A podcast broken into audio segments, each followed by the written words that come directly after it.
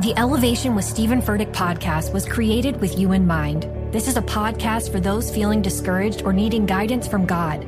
Together in this podcast, we'll dive deep into scripture, uncover the powerful truths that will help you rise above your limitations and embrace your full potential. We're here to equip you with the tools you need to conquer life's challenges. Listen to Elevation with Stephen Furtick every Sunday and Friday on the iHeartRadio app, Apple Podcasts, or wherever you get your podcasts. The Black Effect presents Family Therapy, and I'm your host, Elliott Connie. Jay is the woman in this dynamic who is currently co parenting two young boys with her former partner, David. David, he is a leader. He just don't want to leave me. But how do you lead a woman? How do you lead in a relationship? Like, what's the blueprint? David, you just asked the most important question. Listen to Family Therapy on the Black Effect Podcast Network, iHeartRadio app, Apple Podcasts, or wherever you get your podcasts. I'm Diosa. And I'm Mala. We are the creators of Locatora Radio, a radiophonic novela, which is a fancy way of saying a, a podcast. podcast. Welcome to Locatora Radio, Season 9. Love at First Listen. We're older, we're wiser, and we're podcasting through a new decade of our lives. This season, we're falling in love with podcasting all over again and getting to the heart of our stories. We're going places we've never gone before, and we're bringing you along with us. With new segments, correspondence, and a brand new sound. Season 9 is kicking off with an intimate interview with Grammy Award winning singer songwriter Natalia Lafourcade. What's giving you hope right now? Well, when I see what music does to people, it gives me a lot of hope. If you liked Locatora before, you're going to love season 9. Subscribe to our show and you'll see why Locatora is your prima's favorite podcast. Listen to Locatora Radio as part of the My Cultura Podcast Network, available on the iHeartRadio app, Apple Podcasts, or wherever you get your podcasts. Hey, Christy. Hey, Will. How are you? Oh man, I am just I can't even tell you. This was a really amazing episode of I Hear Voices. Uh, incredible. I honestly, I think this might have been my one of my it's really hard to pick because like honestly all of our guests are so unique. It's not just about the voices. It's a 360 look at the entire industry, the chronology, the anthology if you will. We are so blessed to have the most amazing guest today. We are uh, a living legend and again not using that term lightly. We try not to use that term lightly, but literally a living legend in the entertainment industry, in the voiceover industry, in the entire animation industry, Andrea Romano. Wait until we get into this one. I hear voices.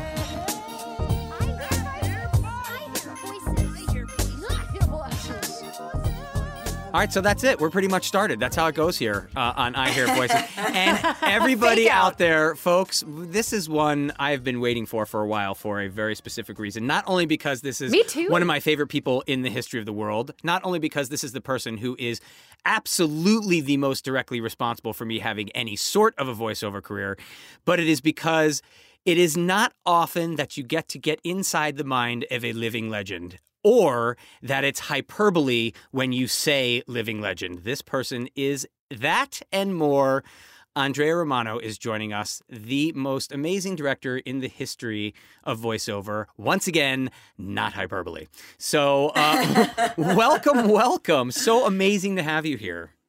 Thank you. I'm so glad this worked out. I miss you, Christy. It's so nice to spend some time with you, and uh, oh, it's just nice to have a reason you. to put on something other than sweat clothes. is it? Is it? You look beautiful. I mean, really, at the end of the day, I, yeah, I know it is. Okay, I've got sweatpants on. Okay, I'm not going to stand up, but the blouse no, is top official. up is all that matters. We love exactly. Oh exactly. my, we love that. Well, the first thing we were talking about a little bit off camera, off mic, uh, before the record was we're trying to figure out if you guys are related. Yeah. Okay. Andrea and I, we've we've crossed paths just a little bit, right. and the question has always been, are we related? Right. We have the same last name. We're both from the East Coast, I guess. We both actually have Austrian in our right. our blood, I guess. So you could so be, weird. but you're Sicilian. You're Sicilian. Yes, My family, Sicilian and Calabrese. Eh, the the thing is that's so weird is Romano means of Rome. Of Rome. So somewhere our family was back there. My father, who is the Italian side, says that Naples is where his family has most recently or had most recently congregated. Mine t- I believe mine too, oh, though. it's getting closer. And they well, were royal. My mine were royal not bakers, but they were cooks, royal chefs. Oh, I, I know nothing about that part. But Okay. I, I think we do need to research this a little bit more. The other We side should. of my family, my mom's side of the family, which was the Austrian, Swedish, Jewish part of the family, th- they did do a family tree there, but nobody's done the family tree for the Romano side. So I'll see if we can't get a little bit of information, and then you and I will communicate, and we'll find out if, in fact, there is some distant. Although what's weird about the whole thing, Christy, is we never worked together. We never actually did This a is sad. together. I know. I have been I trying got to rectify retired. this. Well, we're going to talk about that too. Okay. We're working together now. We're talking about it. Exactly. And you know what? I love you like family. Thank and we both have glasses on today. We're going to see each other's because then we can see better. there, there's a thing. I, I don't know, Will, but I think she and I kind I of look absolutely see it. I absolutely see it. And I think somewhere we're going to find out that not only are you related, but also Kevin Bacon. Because isn't that the way it works with everything? Yeah, he's he's some your cousin, up both of you. That's what connects you. I thought it was Jason. Kevin, I thought it was Jason, Marsden, connects everything at, at the end of the day. After we talked it's, into it's, this. it's the two degrees of Jason Marsden. And neither of us is related to Ray Romano. That much we or can agree Reno, on. or Reno. No. Or Reno. You know, it's funny when you say them out loud. There's a lot of Romanos out there. there are One there are. Friedle, only one Friedle. Is that all? Yeah, well, uh, there's some Friedles, but we don't talk to them. Right, right. Oh. Um, so uh, yeah, totally different. But you say you grew up on the on the East Coast, so not to not to go right back to childhood, but did you always know you wanted to do something in the entertainment industry? I did. That that very phrase I have quoted many times, which is I I at a very young age, I knew I wanted to be in the entertainment industry. I didn't know in what capacity. Didn't know if I wanted to be an actor or a director or build sets or be, you know, uh, I didn't know if it was in the theatrical world of plays and theater or if it was going to be in TV. And by you know, back in that those days, streaming was not even a concept. I I had a very large family. I come from a family of eight kids. Wow. Two boys, six girls.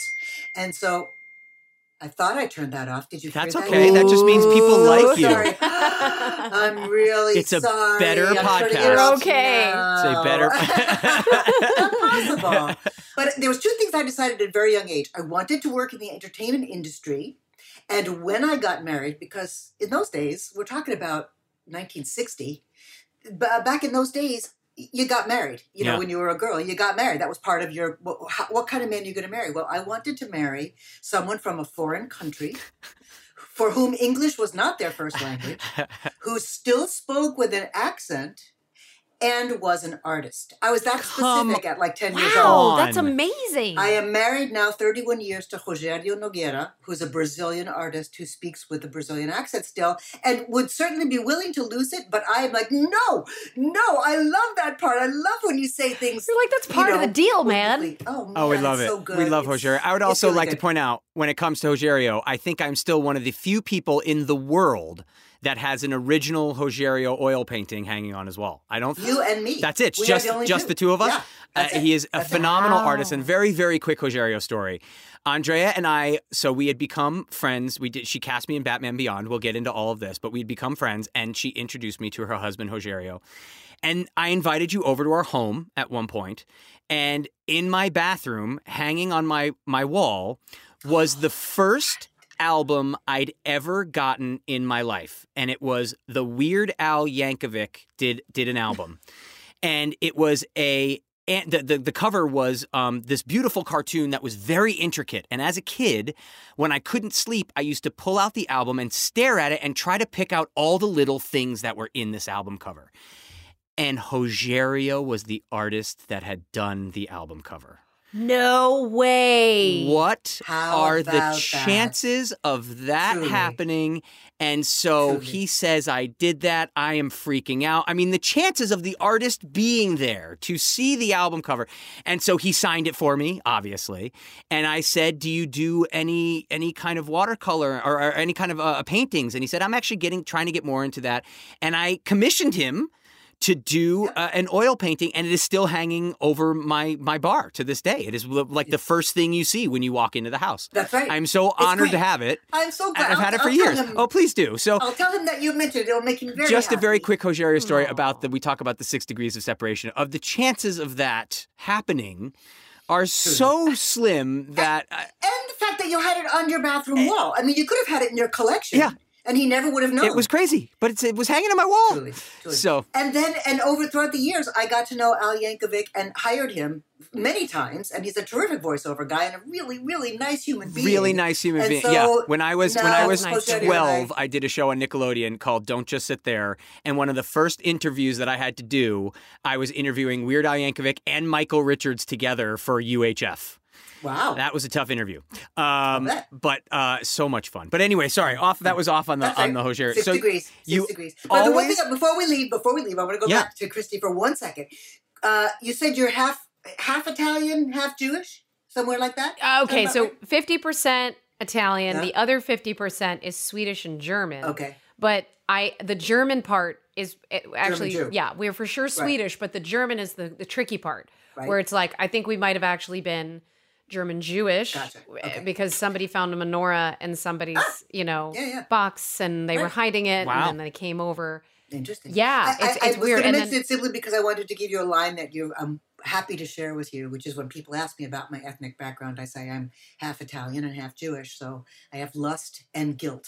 Which is just exactly. the perfect combination of things. there you go. I think that's they're so That similar. sounds They like really are me. Similar. We are definitely related. Yeah. Then. yeah. There you go. I think that is quite. Yeah, we'll fi- we'll have to figure that out. That's uh that would be fun. So we'll have a we're gonna have a project now. You know that the listeners We're gonna prick our fingers at the end of this and the mail listeners from Yeah. I Hear Voices are gonna going to start that. web sleuthing and finding out uh, if Hey, you guys are great actually related. name for a podcast, by the way. I like it very much. Aw. Thank you. Uh, all I- credit to Brendan. This was actually Brendan's. Oh, i- yes. Yeah, I Your keep husband forgetting. came up with the idea for for the name. Yeah. Nice. Yes. So very good. I like it very much. we thought it was fun. But speaking of voices, you know what you want to do. You are very specific in what you want, who you want to marry. But you know you Right. want to do something. You're more specific Right. about that than what you want to do in the industry. Absolutely, absolutely. But what I can tell you is that I was a huge cartoon fan as a very young child, and um, Hmm, interesting. Do you remember which evidenced ones? By, oh God, yes. Um, Huckleberry Hound was my favorite. Okay. Huckleberry Hound was so great, and I can tell you exactly why. It took me a very long time to figure out why was I so in love with that cartoon, and it's because it's the first time that a character for me that I was aware of broke the fourth wall. Huckleberry Hound spoke right to camera. Yeah. And so Mhm. Huckleberry Hound was talking right to me through the TV. It was a personal connection. It was not just Right. a cartoon. It was, and if I didn't get in front of the TV before the main title card and the episode title came up, I was distraught because I had failed my friend Huckleberry Hound. I didn't know what the joke was going to be about the name of the episode. Some writer took a lot of time to come up with a title, and I didn't see it. I don't know what it is. Oh man. Um, but and I did get the pleasure, the joy, the honor of meeting and working with Daws Butler, the voice of Huckleberry Hound, many years later. And Wow. when he when I told him how much uh, what a huge fan of Huckleberry Hound I was, uh, he spoke to me as Huckleberry Hound, and I just burst into tears. I mean, it was just, it was a, an instantaneous reaction. I had no idea I would react that way, but it was just like being completely transported back to being five years old in front of the TV in feety pajamas, you know, with a bowl of Rice Krispies and just waiting for the next word.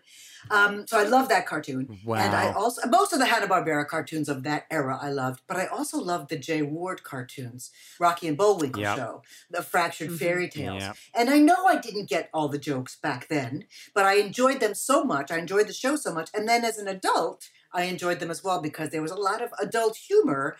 But they did such a good job of mixing the two that this was a one of the first instances that I'm aware of where parents and kids could watch a cartoon together and really enjoy it. And that's what you want is an evergreen like that, something that will that will the kids will watch, the parents will watch, everybody's happy, and then ideally Yep. the kids will watch it again when they're adults.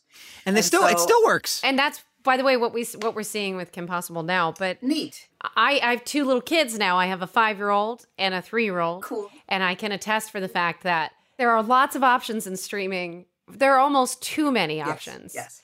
Um, now, whenever I launch my Netflix, there's something new popping up as an icon. That's an actual character that represents an entire series. Yeah. Huge. And then it's uh, when I when I think about the things because kids they have such fickle ideas about who they are from day to day. My daughter's a mermaid. Next day, my daughter's Spider Man. So it's like they have such fickle Right. tastes that it is they're almost at a disadvantage now to have too many I agree. options I agree. uh, to identify with at any point in time. You know, we actually have my kids watching a lot of the older shows. Good. So right now Good. we have them watching Magic School Bus, the original Magic one. School Bus. Good one. I mean, there are classics. There Yeah. are classics that that should be that kids should be aware of because they will constantly be referenced socially. They're just in our lives. You know, uh, we're a slightly a different generation, I think. The thing is, way back when you guys, when I first started working in cartoons, which would have been like 1980. Well, I was a voice agent in 1980, so I was dealing with you know uh, submitting actors for cartoons back in 1980. During that time, there was a handful of actors doing all the voices for all the cartoons. All the actors who did the Smurfs also did all the voices for the Snorks, also did all the voices for practically every other Hanna-Barbera cartoon. But there was only about 20 of them Yeah. that did the majority of the work. And then Gordon Hunt and I were working together at Hanna-Barbera. This would be about 84. And we said, we need to open this up a little more. We need to get more talent in. And Gordon had been the casting director at the Mark Taper Forum in downtown Los Angeles. the theatrical casting director. And he said, there's a bunch of people that are really ripe for this. They would be very good at this. And of course, it makes sense that actors who do theatrical work, stage work, it requires a little bit more energy than television or film work. The camera catches everything. You can do things very mm-hmm. small and it is caught and observed and it's blown up. Theatrically, you have to be a little bit louder, a little bit broader, a- just a little bit. I'm not talking about, you know, huge commedia dell'arte. I'm talking about just being broader. And that's what you need in animation too. For the most part, we still want it to be real. Sure. You know, there's some very extreme fantasy stuff you want to do that's a little bit more out of the ordinary. But um, so Gordon and I decided let's start bringing in other actors, and I, I do believe we were responsible for opening up the field. And then, as you can Wow. see by history, it went wild. I mean, everybody. When I was an agent, people would say, uh, "I don't voiceover." ugh, No, no, uh, animation. God, no. And by the time I retired, people were like, my 10 clients, all of whom are enormous celebrities, have screamed, please work with them before they before you retire, Andrea, so they can have that experience of and you know, it, it was it completely changed during my career, which was lovely because I had a much larger talent pool. But I want to go back a second, Will. You asked me about the cartoons that I watched and what were my favorites. Yeah. The thing is, back then, you guys, cartoons were available, and, and Krista, you mentioned this when you talk about the enormous choices your kids have right now. Um, Too many, yeah. There were Saturday morning cartoons, and Uh-huh. there were weekday afternoon cartoons, and that was it. There was no Cartoon Network yet. You could not get a cartoon. You could not watch a cartoon. There was no VCR yet. Yeah. This was it. If you wanted to watch cartoons, so I would rush home from school, three o'clock in the afternoon. I'd get home, flip on the TV in mom and dad's bedroom where the second TV was, and watch uh, sitting on mom's bed when I should be folding clothes for the you know seven other siblings I have and all the other things we're supposed to the chores we were supposed to do. But I would sit there and watch you know Huckleberry Hound or you know Fractured Fairy Tales or whatever until I could hear my mom's car drive up on the Bluestone driveway. Go, oh no, I didn't fold the clothes. I became the master of the quick fold. I could fold clothes so quickly, and you know even out the bed and turn the TV off and, and go do the chores. What I found out many years later from my mom when I had the joke uh, with her about, did you ever think it would pay off how much I loved cartoons, mom? Was these were the days of the television tubes that warmed up and Yes, cooled down. she- and when they cool down, they tick. Yep, like a Right? car. The t- right, they Yep. would tick. And so she would come home from work and go into her room to change her clothes. Of course, she'd hear the TV ticking. She never busted me on it. Never. Oh, busted that's me great. On it. So adorable. I remember uh, uh, it was also you had the um, the channel changer was a was a was a, a a switch that you change back. Yeah. and I- my my was dad a was a dial. My Yeah. dad would always say when you got into the higher stations and we go really fast, you'd always hear from the other room, "Don't change the channel so fast." so Why was that? Will we break it? I, I don't know. Do you want to know the modern day version of this? Is that my daughter has a Fire iPad, an Amazon Fire Okay. iPad, right? And I can literally go in and see her viewing time, how much she's watched on it. So if I want to 1984, peek in Mom. on that, Yeah, you well, have but to. you can see how much they've been. You you can see how much time they've had on their screen, Sure. and you can kind of try to limit it or whatnot. Sure, but sure. like that's the modern day version Right, of the right. clicking old fashioned I TV. li- it's true. it. It's true. Somebody So somebody told me recently that their their daughter said to them with an appalled face, "Were you born in the 1900s?" wow. Ugh. Ugh. 1900s. Ugh. Honey, when el- when else would I be born? Like, come on, do the Uh, math. Well, that, I mean, that seems to them like they you have no know, concept of was that time. horse and carriage time, Uh, Mom? Every time You I know? think about stuff like that, I, the line, the great line from When Harry Met Sally comes into my mind where he says, Hey, you having fun with your new girlfriend? He says, Yeah, she's just a little young. When I when I said to her, Where were you when Kennedy was shot? She said, Ted, Ted Kennedy got shot? um, so it, it is that same kind of you do. You hear certain things and you go like, Oh well, I, I mean, have you seen the video? Uh, it was a famous, famous, I think, on the YouTubes or something. It went what the kids are calling viral, where it's one of the one of the rotary phones, and the parents put a number on it, and the kids had they filmed their kids trying to make a phone call, and it was like no for idea. like four Yeah. minutes they didn't even have the receiver up. They were like hitting the buttons, and the guy goes, "Wait, I think you got to lift this thing." I mean, you're you're looking at it going, "You've got to." Be, it changes so quickly, and then it's forgotten so quickly. Absolutely. Well, I was talking yesterday about MySpace. Do you remember that? Of thing course. That used to Sure. exist. That's so long gone. Oh, yeah, It was cutting edge. It's It- done. But here and gone. It's not. Well, f- one Yeah. thing I want to say, and this, this is again because you never do this for yourself. You talk about how, you know, by the time you started in the industry, it was one way, and by the time you finished in the industry, at least casting the actors and how that was, was a completely different thing. You are one of the people responsible for that. I mean, it's not just that you were there to witness it happen. You were one of the architects of the way, and that is again not to not to hey you're you're here so I'm going to kiss your butt, but it's one of those things where you had that several times in your career because one of the other things we, we, we've talked about on this show when the amazing Kevin Conroy was on as our guest, who I always talk about as my mentor and the voiceover acting side, we talk about how cartoons were essentially cartoons until Right. Batman the animated series came out and then it was no longer right. a cartoon it became an animated Right. series these were not cartoon actors these were actors who happen to be doing voiceover so you change the number first you change the number of actors that really had a shot at this part of the craft and Mm-hmm. then you change the craft itself can you talk a little bit about that transition from the cartoon to the animated series because it was uh, uh, i mean a shot fired across the entire industry It, it,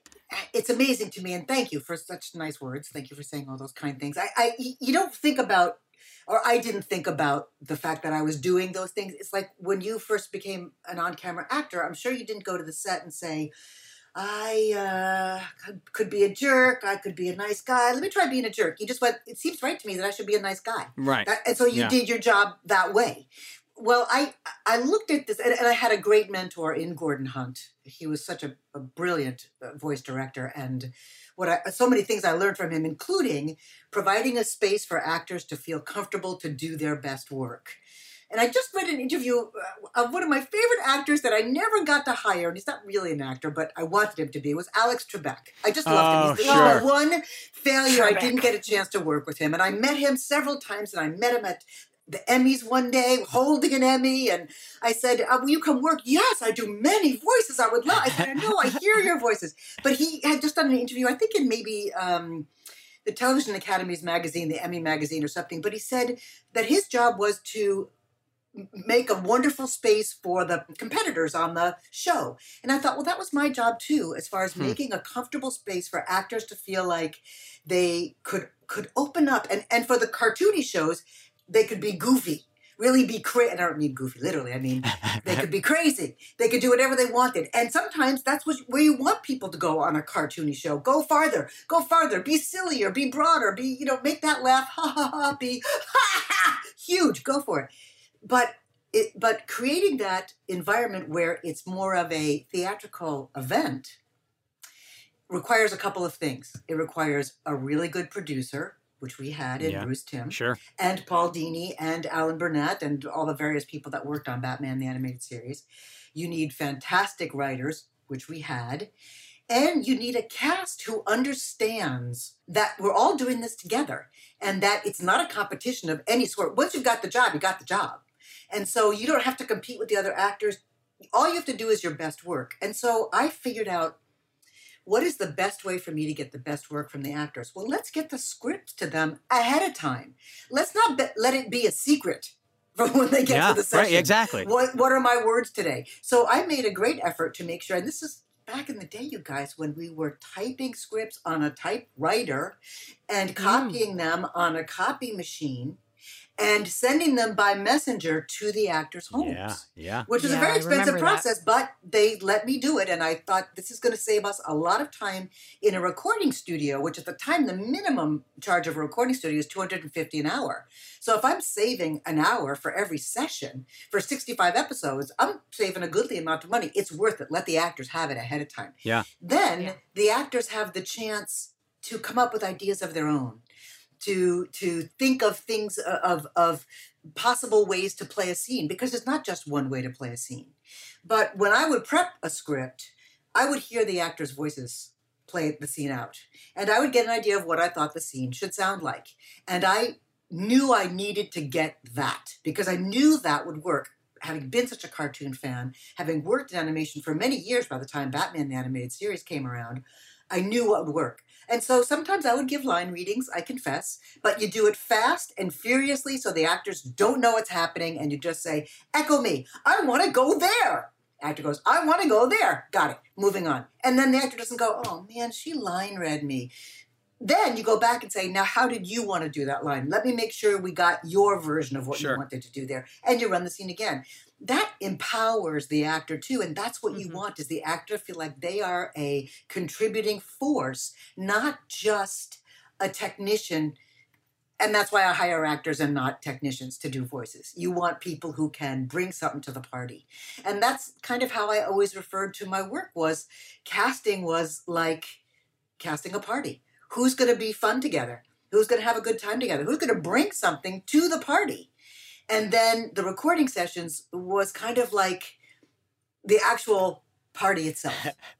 and you know, everybody wants to make cartoon characters talk dirty. So there was always somebody that could say something dirty and let them do that and then move on. And then what we found is Batman the Animated Series became a family. It truly became a family of Kevin Conroy, and he was the dad and then you know all the various people whether it was adrienne barbeau or you know bobby costanzo or you know all these wonderful people who came to play what happened in that show and you guys are really familiar with this is you know the screen actors guild allows us to use an actor for three voices essentially for one price there's a bump for the third voice but you do yourself a favor by being versatile you have a better yes. chance for work sure. if you can do a couple of extra voices.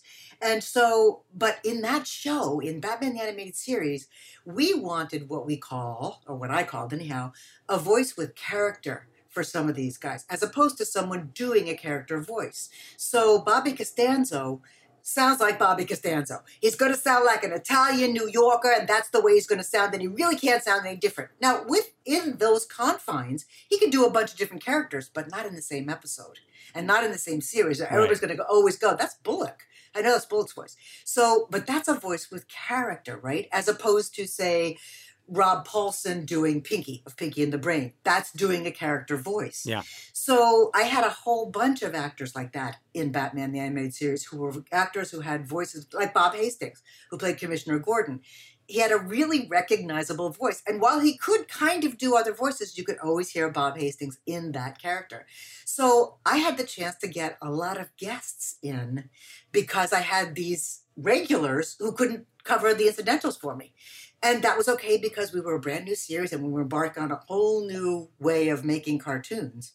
And of course, the ensemble record was crucial, having everybody there in the room at the same time, because you guys know your actors, half of acting is reacting. And while I'm a fair actor and I can give you the line up to your line so that you have something to act against, always better to have the two actors acting together. I'm sure when you guys were doing Kim Possible, it was a much more fun, much more it was not. You no, it was together. great fun. We a, just we never so, recorded oh, right. together. Yeah, it was great fun. Lisa did a to Lisa Schaffer's te- a testament to her directing style. I mean, she was at a disadvantage. I had gone to college, uh-huh. so she was in New York. Pilot episode. Ah, gotcha. Yeah, I was in New York. They were patching me in. I think there was a couple times they were able to hear me. Right. But there was. But I don't look. If we were to come back, which would be amazing, that would be a stipulation I think that all of us should really stand Absolutely. behind is let's all be together. Let's like really do this all together. And to your point, Andrea, I would really want to try to challenge myself and and beg them, guys, let me do other voices. Right. Because so I was hired to do Kim, right? And I had a little bit of imposter syndrome and still do to this day. That's kind of, and I'm sure you've heard, um, you may have heard this before in certain actors, but I was hired to be authentically 16. Right. Like that was one of the reasons they liked me as the, my voice was that I could be sarcastic, but I could also be girly. Right. And I happened to be the age, and of course synergy because I was on other things for Disney. But for so many years, I've I've felt very insecure about my voice talent. It's so refreshing to hear you say like just because you don't necessarily do a million voices, it doesn't make you any less of a voice actor. Right. Um, it just makes you a different sort. That's right. But I I will I will say I would love to be challenged sure. um, uh-huh. if that's possible to do that Absolutely. in the future.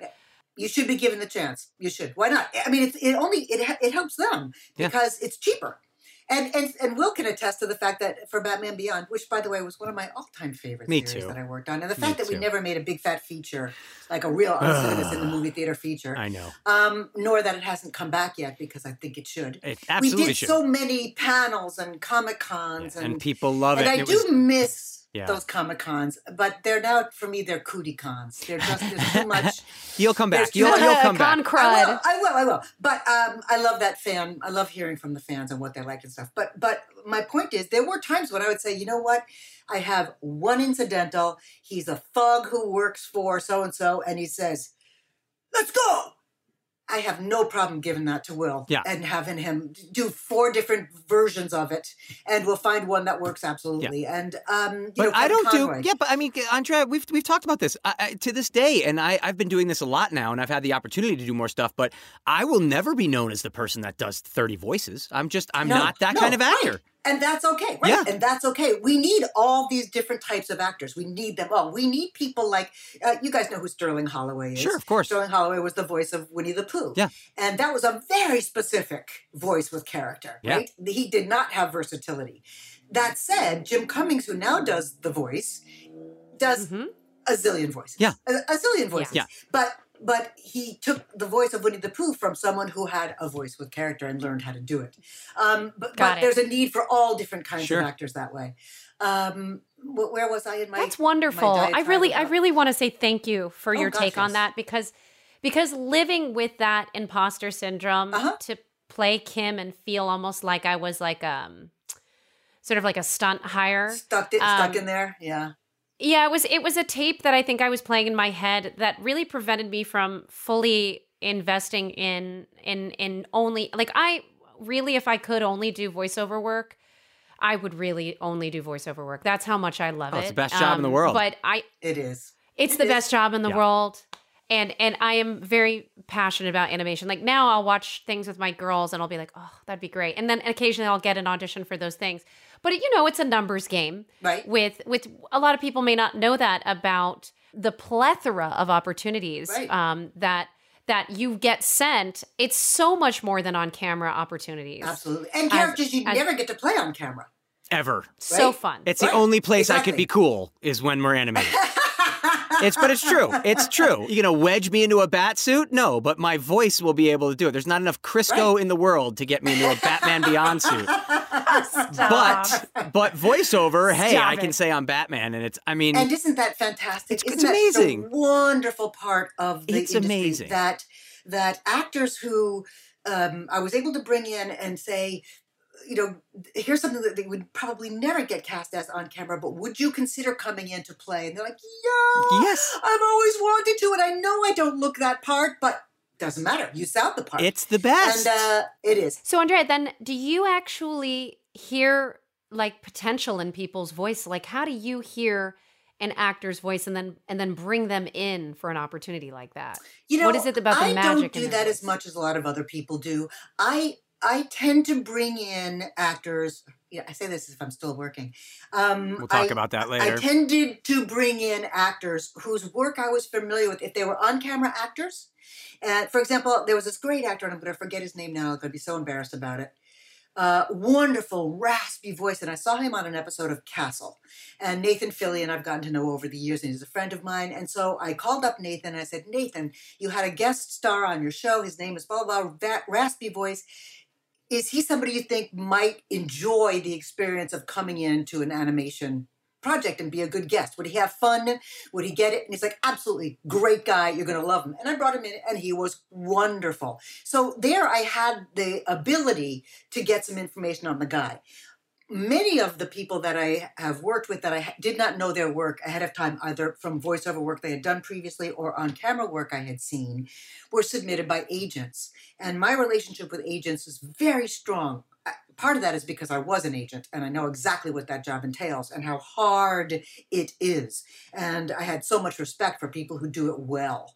And so mm. when I would call up Cynthia McLean and say, I need a guest for blah, blah, blah, it's what we call a gimme I called it a gimme, which is does anybody need a, a, SAG payment to be able to pay for their health insurance this year? Oh, is there somebody who's in heart. dire straits who might leave you if they don't get a job because they haven't gotten anything in the last two months or whatever?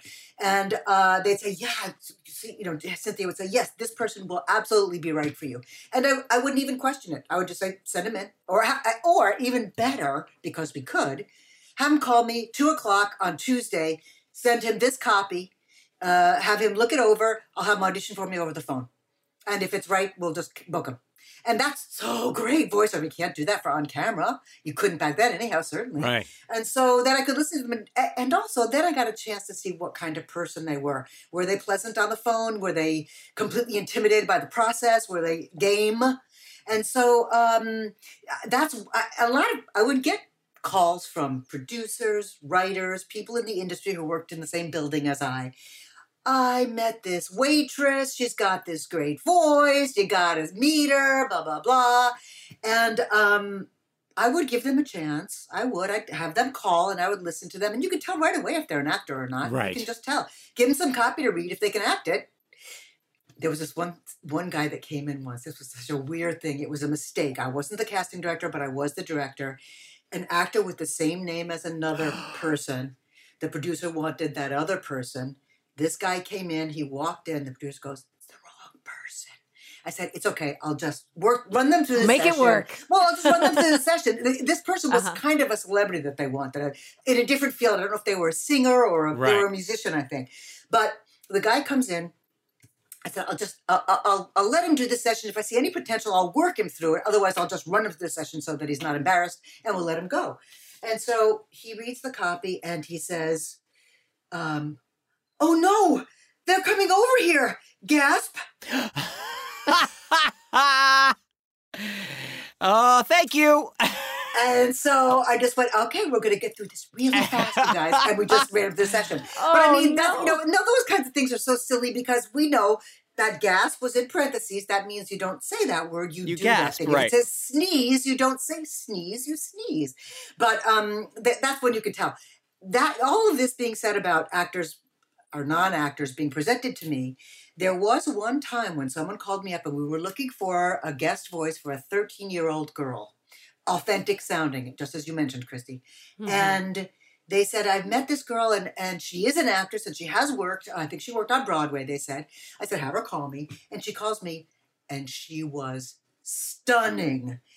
And she's Hynden Walsh. Oh, she works all the time. Oh, come but on. that was that was one of those phone calls. That's how Hynden was found, girl. really? And I brought her in for a guest. I think it was the Zeta Project or one of those shows way back when, and she was incredibly good. So when she called me up, she I, I, I said, um, Hynden, this is you know you don't have to answer this because SAG doesn't want you to make your decisions by this as a casting director. But do you mind telling me how old you are? Because you sound thirteen or fourteen. Yeah. And she said, I'm I'm 27. And it was just that wonderful youthful sound Yeah. that was so natural like you christy at the time when you were doing kim possible which was, was not having to manipulate your voice you just acted Sure. Yeah. um, Yes, and so yeah. she was awesome she also happened to have done and this was a lot to her credit as she was telling me what her experience had been she do you know the um the, there was a movie made of it but it was a broadway show called little voice No. do you know Oh, it, you yeah, of guys? I course. that one, no. It's I it's do, a yeah. it's a frightened little quiet girl who barely speaks and lives in a hovel with her mom, completely intimidated. who Sounds does funny. Brilliant, brilliant voices. Sings like Judy Garland. Sing, you know, Mhm. absolutely stunning things in the in the privacy of her own little hovel, right? And so Right. she played this part. So I knew she had the guts. She had the chops. had Yeah, the yeah, guts. yeah, She had the goods, exactly. Um, but I, I'm always willing to give an actor a chance. I, you know, having been an actor myself, I always tried to treat actors the way I wanted to be treated when I was trying to pursue acting work, which is with respect and kindness and giving the actor everything I can to help them get the job. And you know, as a casting director, you succeed the second you've cast the part. So if it happens to be the second actor you've brought in, woohoo! Right, yeah. You've done your job really fast and well. And and you know, we spoke about Kevin Conroy. I I auditioned. I heard well over 500 voices. I called back 250 actors and I auditioned them through a callback process. And Bruce and I had found four or five actors that we were okay with Batman. They could do it. And then I asked my sweet roommate, who's no longer with us, but who um, was a, an on camera agent. And he said, Do you know this actor, Kevin Conroy? He's got a lot of Broadway experience and Shakespeare. He's done, yes, Shakespeare, and he's um, a, a graduate of Juilliard, and he's got a couple of uh, uh, soap opera credits and stuff. And I said, Well, bring him in for the callbacks. And Kevin walked in and opened his voice. And that's it. And I heard the cork bottle opening uh, for the celebration afterwards because he approached it, and he, it was so fascinating. He approached Batman, Bruce Wayne, like Hamlet. Mm-hmm. He said that. Yeah. Father killed, yeah. you know, but uh, I'm sorry, uh, family killed, parents killed in front of him, vengeance. I mean, there was so much about it. Yeah. And it was like, okay, this is the guy we need. Well, that's when he told uh, he told us a story where he didn't get it. Where he where he didn't get he didn't get the the part not, not that he didn't get the, the the role he didn't get Batman he didn't Understand get the character yes and he yeah. was sitting he there actually, what is it about the Yeah, script? and- Didn't he throw the script yeah away? Bruce was talking to him so let me tell you about the comic books and he said and then finally he said oh it's Hamlet and that's, That's what exactly right. that's That what made him happen. snap into it and he, he said did from that moment on I knew exactly what I was supposed to do That's and that's exactly how it right. was That's exactly um, okay, so very quickly, we jumped ahead because I wanted to, and it was awesome. But let's also and you said talk. we could. and we can, we can. We can. This is the joy of uh, running all over the place. However, Yes. we missed a very important section of your career because it is it is the growth of the industry in your Hanna Barbera years. We talked about it a little bit, but Hanna Barbera at the time, you talked about how there was no Cartoon Network. There's no. They were kind of the game. Disney was around, Yeah. but doing more kind of the bigger films Correct. for television, which is what the kids were running home to. Hanna Barbera was the gold standard.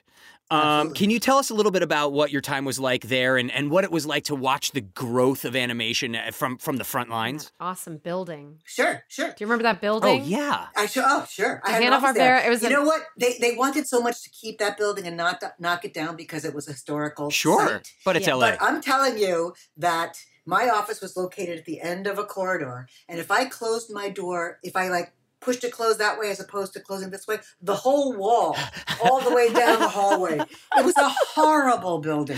The editors. So it wasn't to code. It was Not the circle, right? The We're talking about the circle. We're down below in the basement. The sound editors, Kelly, Kelly Foley Downs. Oh, down geez, basement, Kelly was down where there. Every hour, a sump pump would activate and work to keep the water out of the basement there. So the guys trying to edit the sound with headphones and Yes. razor blades and the whole thing are. It was Oh. unbelievable, but extremely cool. yeah. When I started there, Which was when? most car this would have been 1984 Okay. the average cartoon was ordered for 13 episodes. That was an order for a cartoon. When if it was kind of known that it was gonna they there was real plans for it to go longer, they might order 26 in the first order, which was woo Insane. And then during my time there, they went to 65 episodes. right. which was unbelievable. I mean, people were like, I can buy a house. I can get my new car. I can I can rest a little bit. Yeah. You know, I don't have to worry so much. This job that I just got is going to run for two years, which was unheard of. 13 episodes could be recorded as quickly as three months. Yeah. You know, 65 episodes is going to take a while to produce. You had work for a while. And so that was a big change. And what happened during that time was um, it's not always the most positive reason why it happened. The result was good, but cartoons became syndicated because toy companies discovered that if kids could see a 22 minute commercial for Transformers, for GoBots, for GI Joe, you know, whatever, exactly, whatever toys, name it, yeah. They had a lot better chance of selling those things, so they started ordering more and more cartoons. For example, when we were making, uh, and, and you know, action figures started little tiny characters of, you know, whether it's the little pop things that we see now that are so cute or whatever, the Jetsons. They had originally made 26 episodes of the Jetsons way the heck back when and then syndicated, they went, let's make 41 more because they had lost an episode. There's an episode that's out there somewhere that's gone. I've heard about um, this. And they and they wanted to make 65 for syndication and then started selling Jetsons because that was a nostalgia thing and people are like, oh my goodness, I can get, and I have one of these. It's like a, a Jetsons flying saucer that's a kid's cereal bowl, and the oh, top cool. of it has Astro across the top of the clear bowl, and I mean it's so cool. Um, but again, this was all about merchandising, which is a major part of animation. It just yeah. you can't deny that yeah. part of the industry. Why um, is it, do you think? Why is merchandising such a big part of this? Because it keeps the lights on for animation? To yeah, it's all money, money, money, money, money. Yeah. It's all money. It's all money. Okay. Where where did the money come from to make cartoons in the first place? Commercials. Yeah. Where right. do those commercials come from? Toy companies. Where do those toy companies? Well, if they can promote and have a cartoon that has their characters moving around in it, the kids are gonna go, "Mommy, I want that for Christmas," and suddenly their toy sales yeah. go crazy. And it worked. It so, worked because that's what oh, I mean. My. That's how old I was when we were. I mean, I was eight years old when Thundercats, Transformers, GI Joe, and it was a toy juggernaut. And that's all you would Absolutely. do is what you had and what you could play with on the playground was all that mattered. Right. So okay. it was. Yeah, I mean, mine was Ghostbusters. There you go. It's and I had okay. everything: okay. right. Slimer, right. the sheets, yep. the whole. And, play. and this yeah. was yeah. this was the time. This yeah. was when it happened. And so uh, cartoons and, and animation in general just exploded. And I was very grateful to be there. But what happened is, it got to be a factory. And people have often referred to Hanna-Barbera as a cartoon factory because we were just cranking them out. There were times when I would say, um, car- as you know, but for the audience, uh, cartoons are, are essentially recorded in four hour blocks, nine to one, two to six, Monday through Friday. And we would have as many as, you know, I don't think I'm lying when I would say at least six to eight cartoons recording every week. Wow. So that only left me a couple of days to cast. I had to prep the whole week coming up the week before so that I would have time to get all the prep done, to get things done before the session recorded, and all that stuff. And there's one of those uh, a cultural phenomenon, and I, I, hope I'm not discouraging any of your fans, but Scooby Doo. Scooby Doo sure. is such a phenomenon in that it was on the air when I was a kid and it's still on the air. Scooby Doo episodes still being made. I worked on many of them at Hanna Barbera, and then later at Warner Brothers when Warner Brothers and Hanna Barbera became one. I was never a huge fan of the show. Forgive me. And I never Whoa. understood. You're not discouraging. You're entitled I, to your opinion. But I, so I started asking people when I started working on it in the later years, what is the attraction? And and I figured it out. Kids can watch Scooby Doo and get scared but know that it's going to end up okay. That yes. it's going to be the guard. Yeah. That's really the bad guy. Yeah. There that are no really monsters. Just, no, exactly. Yeah. It's just a sheet and yeah. a, a, projector. Yeah. It's not, and I think that's very appealing because kids like to be scared. Sure, they do. They like that. That's when you throw them up in the air and they scream so happy, and then you catch them. The catching is the reveal. In the Scooby cartoons, they reveal that it's just the guard at the gate. Well, the, the, the thing that always upset me was that the guard would have gotten away with it if it wasn't for those meddling kids. I know. That's the thing that's so crazy about the whole thing going on. Know. You know how many exactly. how many decent human beings they foiled from from just trying to make a living as a go- as a ghost or something like that? I mean, come on. Yeah, Um, true. So I'm I have to I have to do this now. Um, uh, uh, just because I, I think this is necessary, and I'm only gonna read some, but I want to go down your resume just a little bit if we can. Okay. Okay. Uh, Batman the Animated Series, Ben 10, Tiny Toon Adventures, Animaniacs, Bonkers, Freakazoid, Pinky and the Brain, Teen Titans, Avatar The Last Airbender, Legend of Korra, Boondocks, Static Shock, Justice League, Justice League Unlimited, Batman Beyond, Teenage Mutant Ninja Turtles. I, I, it, there's, it, the list just keeps going. The podcast is an hour long. So from from the research that we've done, if we if we've got this right, you've directed more than ten thousand voice sessions, working on 1,500 episodes. yeah sixteen hundred TV episodes, 1,600. more than fifty films. Did you know this? Uh, no, the, the, you're getting into details that I don't have. And Statistics I don't know. 20, 20 video games. Wow. Won a Peabody Award, Lifetime Achievement Award from uh, State University of New York, and eight Emmys. True. True. How about that? So there's no question there. Andrea, where are your Emmys? Where do you have them? Because Do you know you guys have a Andrea. They, show? she'll never do It's an interview so in front of her. Emmys. She won't do it. I did one. Did But you? this is so funny. Yeah, for uh, John DiMaggio's film. Oh, Uh, okay. filmed in There you go. of my Yeah, Emmys. yeah, yeah. Uh, and somebody gave me a hard time about it online. Somebody was really, they just, Oh, I I heard about it. Someone told me. jeez. But Good's an but Emmy if you can't here's, show I it know, off. here's the thing, you guys. During the pandemic, when it first began, uh, and we were all in lockdown, I thought, okay, um, I can't bring in the girl who usually cleans my house. And that to me was the meaning of success. I was successful because I could afford to bring somebody in to clean my house for me, which was unbelievable. Okay, I can't bring anybody in. I'm going to clean the house from top to bottom. I'm going to do my bedroom from uh, uh, the top of the overhead fan to the dust bunnies under the bed. I'm going to go through the whole house.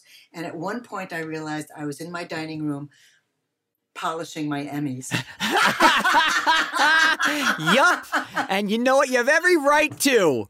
Absolutely. It was so weird. Oh, but um, so But they're they're on my buffet in my dining room. They're on my buffet in my in As the they dining room. should be. You They're just be wonderful. I put Barbie clothes on them. I dress them up. I love them. I do, and people give them to me. Scott Mendel's wife, Jackie, gave me a whole set of Barbie clothes to put on my Barbies. That's put on my, adorable. uh, and I would absolutely, I would literally follow your Instagram of, of If I did that. If cute you did that, if you did that Emmys. sort of thing, yes. Yes. People want me to. That but would be hilarious. It's very sweet. I have. It's funny Um, because I have all the Barbie clothes. I don't just don't have the Emmys. Oh, So I me, see. it's just just a random collection of Barbie clothes, which is which is Well, the why weird do you thing. have But see, you're Barbie still clothes? working. you still you're not done yet. Uh, speaking of which, I agree. I'm sorry, but that is He a a transition. I have to take that right there because you say you're retired, and we know you're retired. But if a great project came back, what are the chances of some of us who have had the experience already and others who have yet to experience getting the chance of working with Andrea Romano? What are the chances of that ever happening again?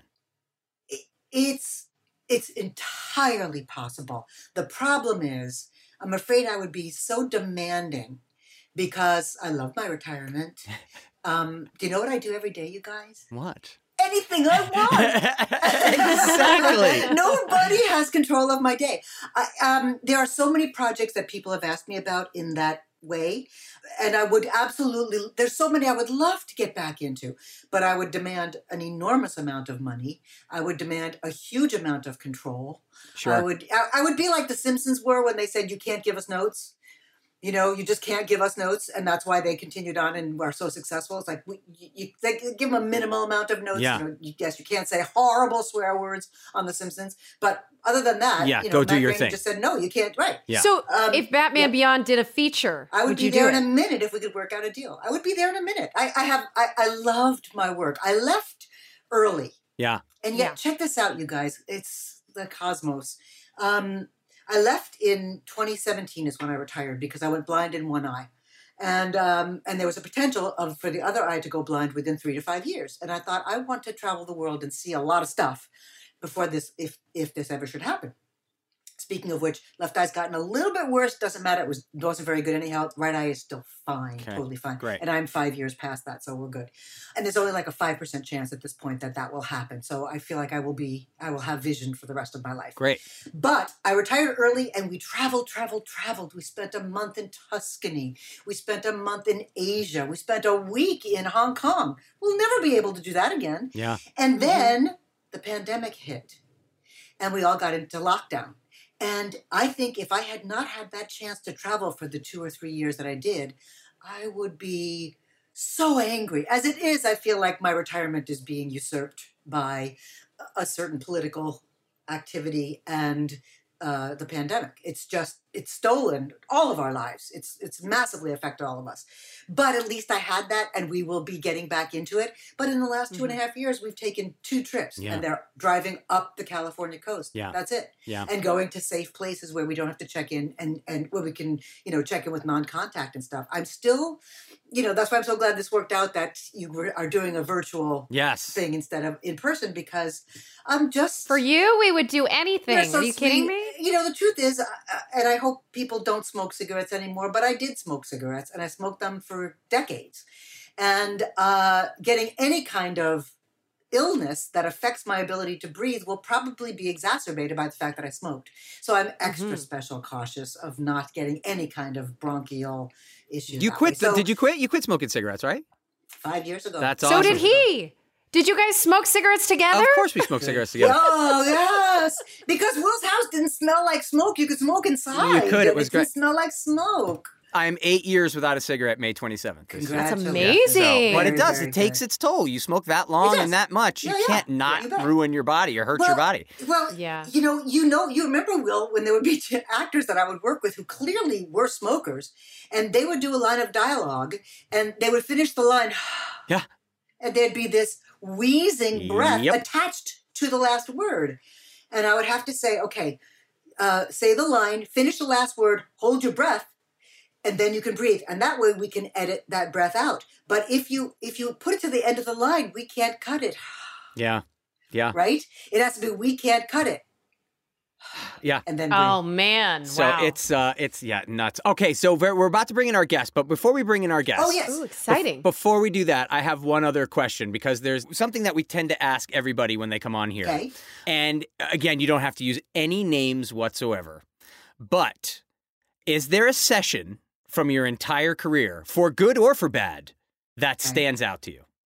A single session. But something that happened in a session that makes you go, "Oh, well, here's a story that I absolutely am going to tell someday." Uh, well, I I did direct Steven Spielberg. That's pretty awesome. Yeah. And what had happened is with Tiny Toons way back when.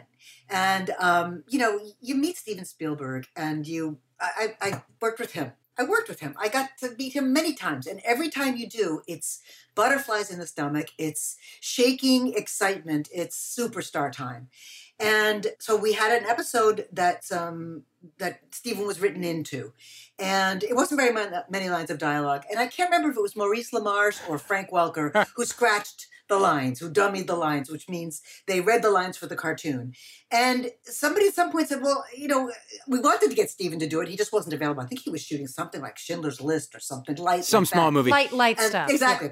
And uh, but when the film came back and we were ADRing, they said, "Let's get Steven now." I said that will be delightful. So we had to go over to the Amblin lot because he was just so busy that he couldn't come to us. So we went over there, we set the whole thing up, and we prep the whole thing. And Steven I've gotten his level and everything, and he's in the in the studio. I'm in the booth with Jean MacCurdy and Tom Ruegger, the head of the studio and the producer, and I just turned around for a quick reality check and just said, I'm directing Steven Spielberg. and then we did the session. Now, you know, ADR isn't easy. No. It's just not an easy process. And Steven had almost no experience, but I always love having directors do things that they have asked actors to do but haven't done themselves. and so he's doing this. And it was an absolute joy to direct him as far as it was a really, you know, he's playing himself, so it wasn't like he had to find the character Right. character. right. And it was very simple dialogue, so we got through it. And as I've said in other interviews, so I feel somewhat safe saying this because I think he's retiring too, is he is such a good director. Hmm. And I have Thank you, Oh. Thank you. I was waiting to see what was going to happen. I was like, okay, I, I, I you're safe to say that. I have saved the outtakes from that recording session. Really? And it's Buster and Babs. What are you doing here? I mean, it's. It, it, and it's the best, was, though. By the time we did it, it was great. I mean, once we got it, it was great. But he just, he was extremely nervous. Well, of course, totally out and, of your element. And, and, and that's exactly the term I was going to use. He was out of his element. He had no this uh, he, you know he was it, it, was out of his control completely but i was very happy to do that is that the kind of story you exactly no that's for? oh that's great yeah, i have a million of those books. That's what we're, we're talking about, good or bad. We've have we've have some where it's like, hey, this happened to me, and I don't want to use names, but this guy did what. So, oh my gosh, y- you know, oh my gosh, there's those oh, two. I would remember imagine. Will? Oh my gosh. Oh no. Oh yes. Oh my god. I do remember. Oh my gosh. Trying to get an actor to gasp I need you to go, and the beep, beep, beep. Oh my God, he says. that's right. That's right. Uh, yeah, that's right. I was like, wait. Or, or asking an actor, a well known actor, again, no names. Uh, this is the sound that you're making when your body hits that crate behind you. You've been knocked down. Uh, you get an impact when you get hit, and, and you get a sound when you hit the crate. So it's kind of, and the actor looks at me and says, What's crate? those big brown wooden boxes yeah. in that warehouse. It's how do you how do you respond I mean, to that? Like I got. I, that's what I said. The big brown wow. wooden boxes there. Those are crazy. I mean, he, this was like a sixty-year-old actor. He wasn't sick or anything. He just was. I think he was messing with me or whatever. But wow. I have a million of those. And I, I, know that you have a limit, time limit on this, but I hope you'll invite me back again. We would love to. because are you, we talked. Are you kidding me? Small amount of. That's my, what I'm saying. Oh, There's oh my gosh! So oh, much we would love left to have to you do. back. I, I would love to. And, I, and you answered one you. of our other questions that we always ask, Christy. We always ask uh, if you could work with anybody and you didn't get a chance to. Who was it? But you already said Alex it's Trebek. Me. Alex Trebek. It's Christy. Oh, it's Christy. Your cousin Christy, Andrea. my cousin Christy. It is Alex Trebek. It. Okay. Well, as I yeah, always yeah, say, uh, my my friend wrote into uh, his script his beautiful movie Swimming with Sharks. Actors don't die; they're just unavailable. Uh, so that is, I think, exactly uh, how how it is. But we have now got George with us. Hey, George. hey, George.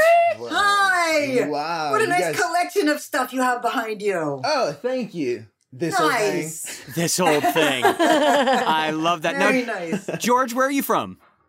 Uh, originally California. Right now okay. I'm in Chicago. Oh, okay. Beautiful. Yeah. So you moved from the Big Apple to the Orange State. Something like I know that. nothing of the names of cities and stuff like that. Well, welcome. Uh, this is, of course, you're here with the world famous and amazing Andrea Romano.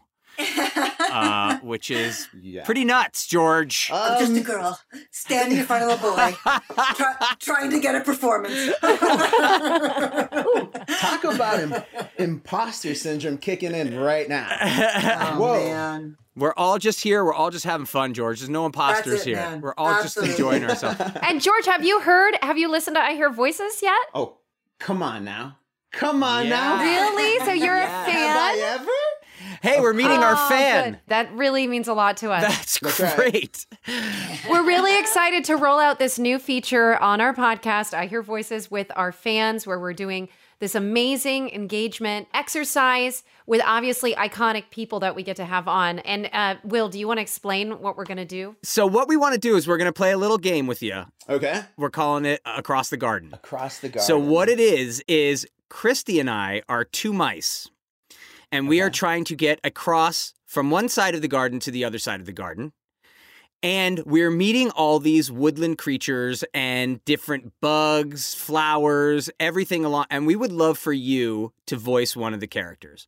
And so, Oh, what we're going to do is we're going to give you a couple lines. And then, hopefully, if all goes according to plan, as we hope it's going to, uh, at the end of a season, we're going to take all of our different guests' voices and we're going to edit together and animate a little cartoon. And then everybody gets to be a voice in the cartoon. Everyone gets to be a, a voiceover actor.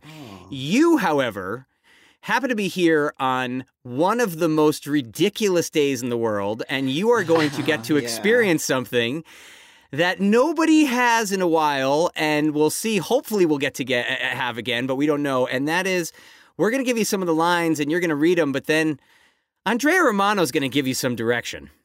You know, you hear people what talk about being put in a situation where the pressure might get to you.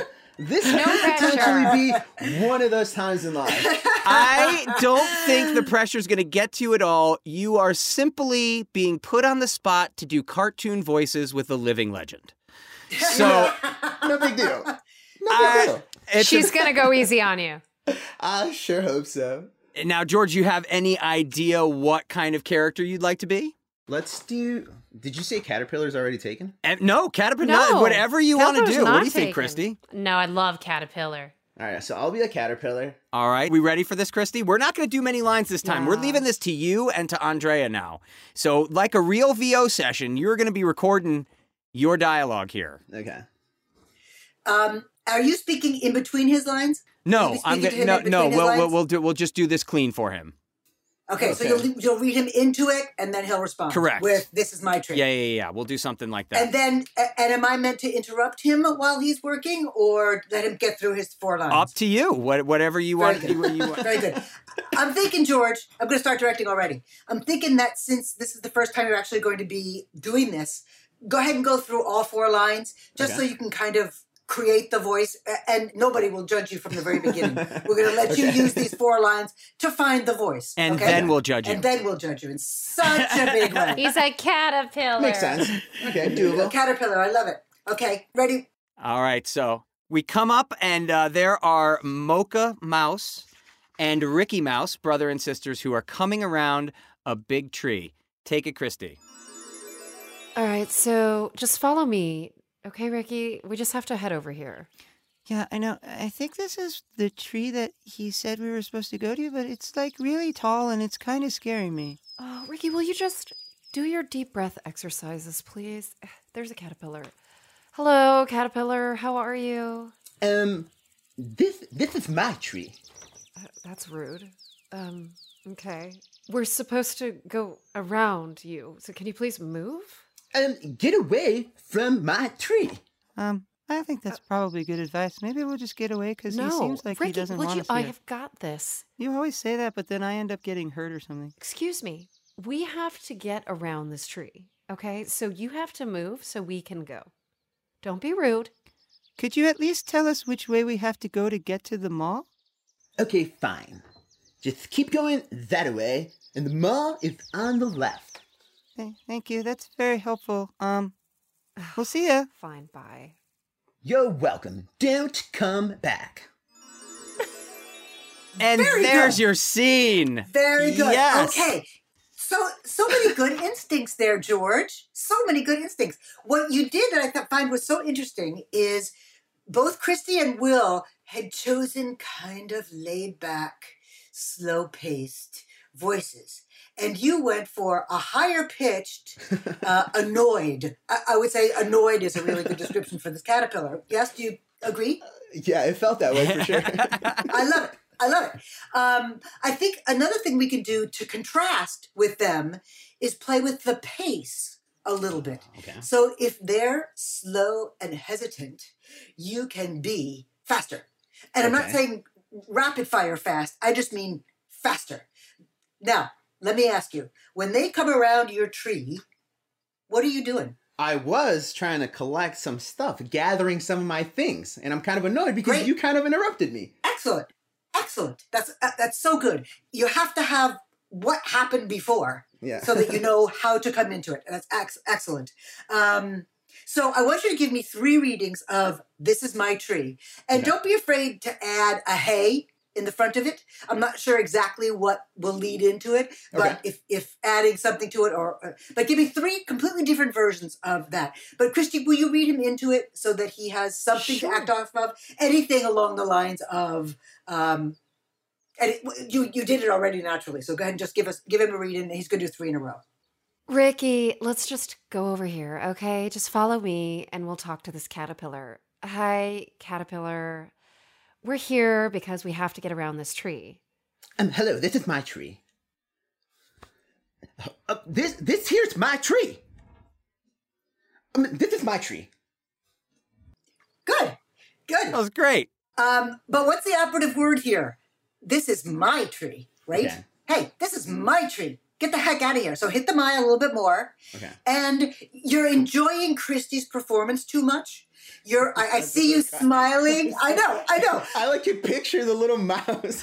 there you go. But you're smiling, and then it's mouse. taking you a second to get to the annoyed. So I need you to be cranky and perturbed, and already you've been interrupted ten times trying to get this errand done that you're working on. And I want you to use the word "hey" as your first word. Okay. Deal. Just snap that out at her, okay? Okay. And make sure that you hit the word "my." Okay, Christy, read them in one more time, please. You got it. Ricky, just just take some deep breaths, okay? We're just gonna walk around and look, there's a caterpillar. Hi, Mr. Caterpillar. We need to get around this tree. Hey, this is my tree. Hey, this is my tree. And one more for me, George. Hey, this is my tree. Hey, this is my tree, not your tree. There you go. That's perfect. I love that one. I love that one. That's the okay. take. Uh, so what? And now, get away from my tree. I want you to do that one for me in that same voice that you just established, George. The voice is a little bit different and it's good. Uh, get away from my tree. Just give me that three times, please. Get away from my tree. Get away from my tree. Get away from my tree. I love that last one. Very good. Thank you. Uh, and then, okay, fine, just keep going that way. Uh, the mall's on the left. Um, okay, fine. I'd love to hear a sigh through. Okay, fine. Ooh. Right? Okay, fine. Just put a sigh. And and that I say to you as an animator gives the animator something to play with, right? Okay. The creature is going to go, okay, fine. It'll give them something to play with. Uh, just keep going that way and get them get them out of there faster. Just go around that way. The mall's over there. Okay? Use the words that you have. Okay. Give me three in a row. Go for it. Okay, fine. Just keep going that way. The mall's on the left. Okay, fine. Just keep going that way. The mall is on your left. Okay, fine. Just keep going that way. The mall is on the left. Loved it. Love that last one too. It might be a noise in it, but it was very good. And then Let's try something with that last line, George. Okay. Really sweet on you're welcome. And then make a big turn on the end. Call out to them, they're already on their way. And don't go. Okay? You know okay. what I mean? You're you're welcome. Genuine, nice, and then mean and loud for the second half. Go for it. Three in a row. Thank you. You're welcome. Don't come back. You're welcome. Don't come back. You're welcome and don't come back. Excellent. Very Yay! well done. Good oh, job. Thank Good you. for you. And and let me just say that animator turned voice actor has worked very well for Eric Bauza. Yeah. Super talented artist who just got to experience something that not a lot of people do, my friend. So this is a you day. and then this Steven is a story Spielberg, apparently. exactly. I, I I, what is even reality anymore? Exactly. I think that's all you need to know. I think you did a great job. Before you go, George, really quickly, what are your uh, what are your socials? Pe- people can reach out and they can follow you on. What do you got? Um, George's World, W H I R L D on Instagram, and then um, George Leiva, my last name, L E I V A on Facebook. There you go. Well, go check out everything that Georgie does because he is obviously a brilliant artist and dare I say, an up and coming voiceover actor. Absolutely. I uh, look forward to seeing your name in the end credits of some cartoon. Exactly. Future, you can George. put directed Aww. by Andrea Romano on your resume. and us, only a select few of us can, my friend. So that is pretty amazing. You guys have my Heart. Thank you so much for joining us, George. Appreciate so it. It was a pleasure. nice meeting you, my friend. Likewise. Thank you so much. Bye bye. Thank you. Bye. That was fun. That was awesome. I like directing. Uh, yeah. Oh, did you miss uh, it? just being, I'm sorry. I, I got, I, I got butterflies just watching that again. I really did. It just actually, my you, face hurts from smiling so much. Just brings that was you right back in the day. Experience. I also just like what I like to say very quickly. I think one of the reasons why you're so good at it is not only because you love it, but because, like you said before, you've done it all. So you were an actor, you were an agent, you were a casting director, you were a voice director. There is no side, other than maybe drawing, there is no side of the animation industry that you haven't done. Uh, I think that when you So I married the. I you married, married the, the, artist exactly. There you go. Exactly. You Christy it. married the producer. You married the artist. It's amazing. Excellent. Um, so that was uh, wow. That just watching that again. Would you ever produce? You know, I have been asked that so many times, and absolutely not. Not the least bit interested.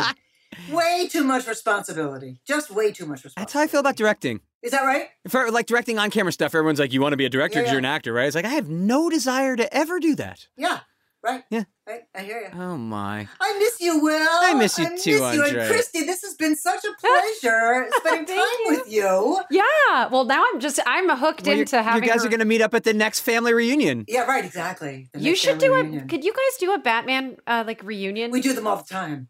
No, not not not filmed, but just like for friendship. Like go to a bar and like see each other. Oh yeah, well we I mean we do stuff at, at conventions and when the world you know uh, again being Opens being healthy again. but we, Yeah. Andrea and I we would see each other. I mean Andrea came to my wedding, flew to Connecticut and was in was at I my did. wedding.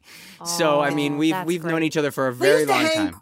Quite a Yeah. bit. We did Yeah. used to hang quite a bit, and then you know you got married. Yeah, and then I, then the wife came into the picture. I, I'm so happy for you. I'm so Well, that makes one of us. Yikes. I love my wife, and I would only say that in the middle of a soundproof booth. Um, which is uh, which is true, but no, this has been so amazing to have you here, and just uh, yeah, again, we we can't gush about you enough, and everything you've done, not only in the industry but for the industry. I mean, Yes. uh, just a game changer on so many different levels. And I know you said that you're so happy in retirement, and that it would take uh, you know the the Brinks truck backing up to your house. Um, I understand that, but uh, just being able to watch you do that again, man, there's so many people that would love to be able to see that again. So hopefully, and she's I worth would. it. She's worth it. So. I, I hope up, that some Hollywood. project's going to come along that you're going to say, I have to come back and do this again. So uh, I, I, I, I hope that happens too. Frankly, I do. I when I, as soon as I get into doing it again, I, I'm so happy. I love it so much. It's it's a it's a wonderful art form. It is, and it's it melds with my per, persona, my personal. oh yeah, You know what I mean? The way I am. It's who I'm- you are. I, it is. It's who I am. It was meant to be that I worked in the animation industry. It was de- predestined, and I didn't know it. Well, that's pretty That's wonderful. so and I can also tell you that our producer already chimed in and she just in giant caps wrote, This is only part one. So you have Oh, good. so Good. much left to talk about. That would make me happy. And you So know, we found a a loophole. See, we found a loophole to get you to direct Exact- for I know, I I love your I love what you're doing with bringing these actors in and letting some fan in and letting them it's a great idea and I, I, I wish you a lot of luck with that putting that all together good for you Well, we appreciate that. very cool thing It is a ton of fun, and, And I it's, wanna see it when it's done. Yeah, definitely. It's just we we've been at we, this all started because at conventions we got so many people saying I want to be a voiceover actor. I'm good at it. I do funny voices. I do this, and it's like all right, well let's give you a shot. So I can tell you though that uh, uh, this this is the George is going to be the only actor who's got directed by Andrea Romano. oh my! As they said in Troy, Achilles is teaching you how to fight. Kings and queens would kill for the chance. So yes, Nice. just for the opportunity of that. But Andrea, we love you so much. Thank you. This is absolutely only part one. All right then let me do more please Yeah, because I think we I think we're, we've done an hour and a half, and we're up to 1987. Uh, I know that's absolutely true. That's absolutely true. We didn't even talk about you know um, any of the Nickelodeon stuff. No. we didn't even Oh my discuss gosh. we've got Avatar: The Last Airbender. so much Which more. did you guys hear when the pandemic started? It was the number one Netflix show for like the think I first remember month hearing that. of the pandemic. Because everyone's binging. Yeah, absolutely, Yeah. and it's such a great show. It's to an binge. amazing It's show. A great. I I love it. Andrea, thank you so I don't want to leave you. Thank you, you guys.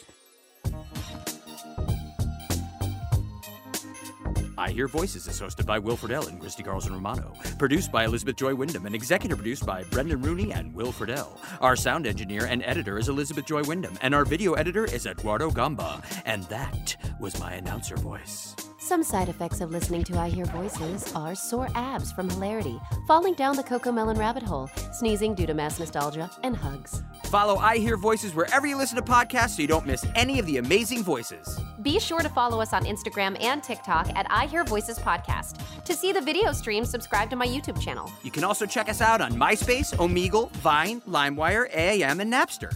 Okay, Will, let's teach you about the internet. The what?